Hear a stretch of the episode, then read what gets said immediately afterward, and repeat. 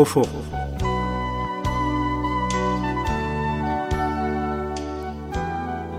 عزیز سامعین، پروگرام افق لے کر حاضر خدمت ہیں، عباس سید کا سلام قبول فرمائیں۔ سامعین، آج کے پروگرام میں ہم استنبول میں اسلامی ممالک کے سربراہی اجلاس کے اختتامی اعلامیے پر توجہ مرکوز رکھتے ہوئے عالم اسلام میں اختلاف و تفرقہ ڈالنے میں سعودی عرب کے کردار کا جائزہ لیں گے۔ امید ہے ہمارا آج کا یہ پروگرام بھی آپ کو پسند آئے گا۔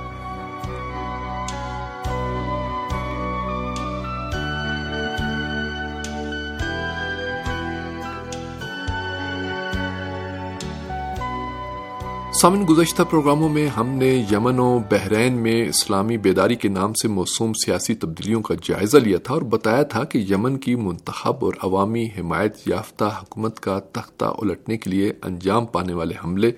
اور بحرینی عوام کے پرامن احتجاجی مظاہرے کو کچلنے میں سعودی عرب شامل ہے اور تفرقہ ڈالنے کا کردار ادا کر رہے ہیں، لیکن عالم اسلام کے سامنے جواب دہ ہونے کی بجائے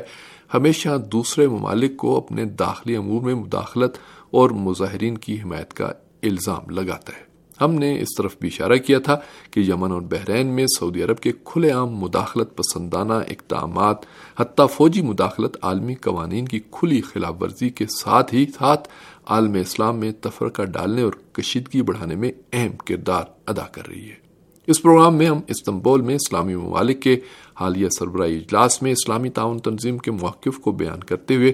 عالم اسلام میں فرقہ پرستی اور اختلافات کو ہوا دینے میں سعودی عرب کے کردار کا جائزہ لے رہے ہیں۔ اسلامی ممالک کا سربراہی اجلاس جو استنبول میں منعقد ہوا تھا، اس میں سعودی عرب کی جانب سے تفرقہ پھیلانے والے بیانات شائع کرنے اور او آئی سی کے رکن اسلامی جمہوری ایران کے خلاف قرارداد پاس کرنے کے لیے دباؤ کا ذکر کرنے سے پہلے بہتر ہے کہ ایک سال کے دوران سعودی عرب اور ایران کے درمیان مقابلہ آرائی کے سیاسی میدانوں کا جائزہ لیں تاکہ تہران کے خلاف سعودی عرب کی جانب سے قرارداد منظور کرانے کی کوشش کے اہداف و مقاصد پوری طرح واضح ہو جائیں۔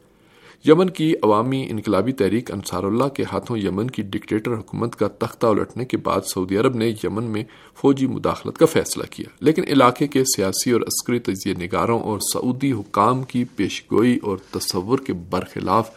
کافی زیادہ انسانی جانیں ضائع ہونے اور یمن کے پوری طرح تباہ و برباد ہو جانے کے باوجود ریاض کو کامیابی حاصل نہیں ہوئی اور وہ انصار اللہ کو ختم نہیں کر سکا۔ اس سلسلے میں رہبر انقلاب اسلامی حضرت آیت اللہ العظمیٰ سید علی خامنہ ای نے اس جنگ کے آغاز میں ہی یمن میں ایران کی کسی بھی طرح کی مداخلت کے الزام کو مسترد کرتے ہوئے اس میں سعودی عرب کی کامیابی کو ناممکن قرار دیا تھا۔ یمنی حکومت اور عوامی استحکامت و مزاحمت جاری رہنا سعودی حکام کی سخت ناراضگی کا باعث بنا اور انہوں نے اس ذلت و رسوائی کو چھپانے کے لیے ایران کے خلاف مسلسل پروپیگنڈا مہم اور نفسیاتی جنگ شروع کر دی۔ سعودی عرب کو اس کے بعد حج کے ایام میں بھی ذلت و رسوائی کا سامنا کرنا پڑا۔ مناسک حج کے دوران سعودی حکام کی نااہلی اور بد انتظامی کی بنا پر مسجد الحرام اور پھر اس کے بعد میدان مینا میں ہزاروں افراد کو اپنی جان سے ہاتھ دھونا پڑا۔ یہ سانحہ جو حج کا سب سے بڑا جان لیوا واقعہ ثابت ہوا، اس نے بیالیس ملکوں کے حاجیوں کی جان لے لی۔ ان تمام ممالک کے حاجی بڑی تعداد میں سانحہ مینا میں شہید اور زخمی ہوئے۔ سانحہ مینا رونما ہونے کی وجہ سعودی عرب اور ان ممالک کے درمیان تنازع کا موضوع بن گئی، جن کے شہری زیادہ تعداد میں شہید اور زخمی ہوئے تھے۔ اس سانحے کو رونما ہوئے دو سال سے زیادہ کا عرصہ گزرنے کے باوجود ابھی تک متعلقہ اداروں کی جانب سے اس کی وجوہات کو واضح نہیں کیا گیا۔ زخمیوں کو امداد پہنچانے کے طریقہ کار اور اس میں تاخیر بھی ایک سوال ہے، جبکہ اس سلسلے میں دوسری چیمگوئیاں اور اگر مگر بھی موجود ہے۔ اسی طرح مقتولین کی لاشوں کی شناخت اور ان کی منتقلی کا طریقہ کار بھی سعودی عرب اور مناسک حج میں شریک ممالک کے درمیان موضوع بحث رہا۔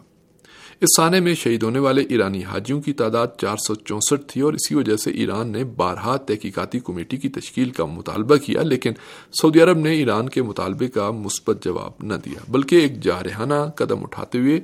ایرانی عازمین حج کو مناسک حج میں شرکت کی اجازت دینے سے انکار کر دیا۔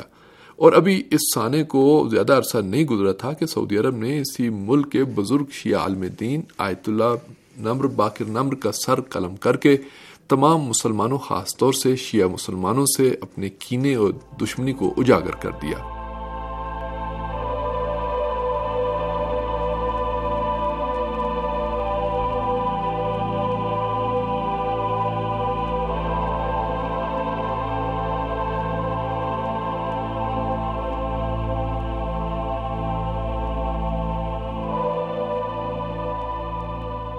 سانحہ مینا کے صرف تین مہینے بعد سعودی عرب کی وزارت خارجہ نے ایک بیان جاری کر کے آیت اللہ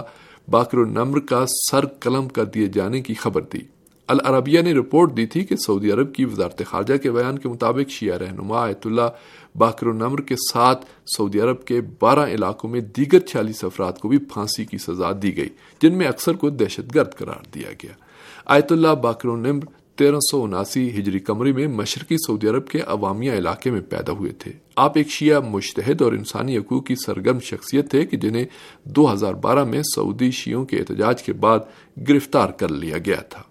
سعودی عرب کی کریمنل کورٹ نے آیت اللہ باقر النمر کو قومی سلامتی کے خلاف اقدام کرنے اور محارب کے الزام میں رائے عامہ کے سامنے تلوار سے سر قلم کرنے اور پھر صلیب پر لٹکانے کی سزا دی۔ یہ سزا وحشیانہ اور قرون وسطی کے طرز پر اس طرح دی گئی اور ایسی حالت میں دی گئی کہ جب انسانی حقوق کے ادارے بار بار اس کی مذمت کر رہے تھے اور سعودی عرب سے اس سزا پر عمل درآمد نہ کرنے کا مطالبہ کر رہے تھے۔ اس سزا پر مختلف ممالک میں بڑے پیمانے پر رد عمل سامنے آیا اور اسی وجہ سے سعودی حکومت سخت عوامی دباؤ میں آ گئی اور دنیا میں الگ تھلگ پڑ گئی۔ ایران میں بھی اس سزا پر عمل درآمد کے خلاف عوام کا غم و غصہ بھڑک اٹھا اور سعودی حکام کے خلاف احتجاجی مظاہروں کی لہر شروع ہو گئی۔ اس سزائے موت پر عمل درآمد کے خلاف ایرانی عوام کی شدید ناراضگی باعث بنی کہ بعض مظاہرین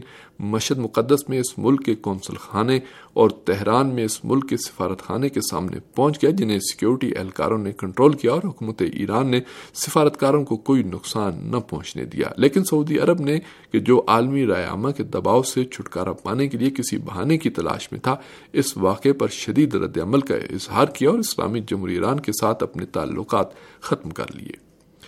سعودی عرب نے تنہائی سے نکلنے اور اپنے انسانیت دشمن اور دین مخالف جرائم پر پردہ ڈالنے کے لیے ایران کے ساتھ صرف سیاسی تعلقات ختم کرنے پر ہی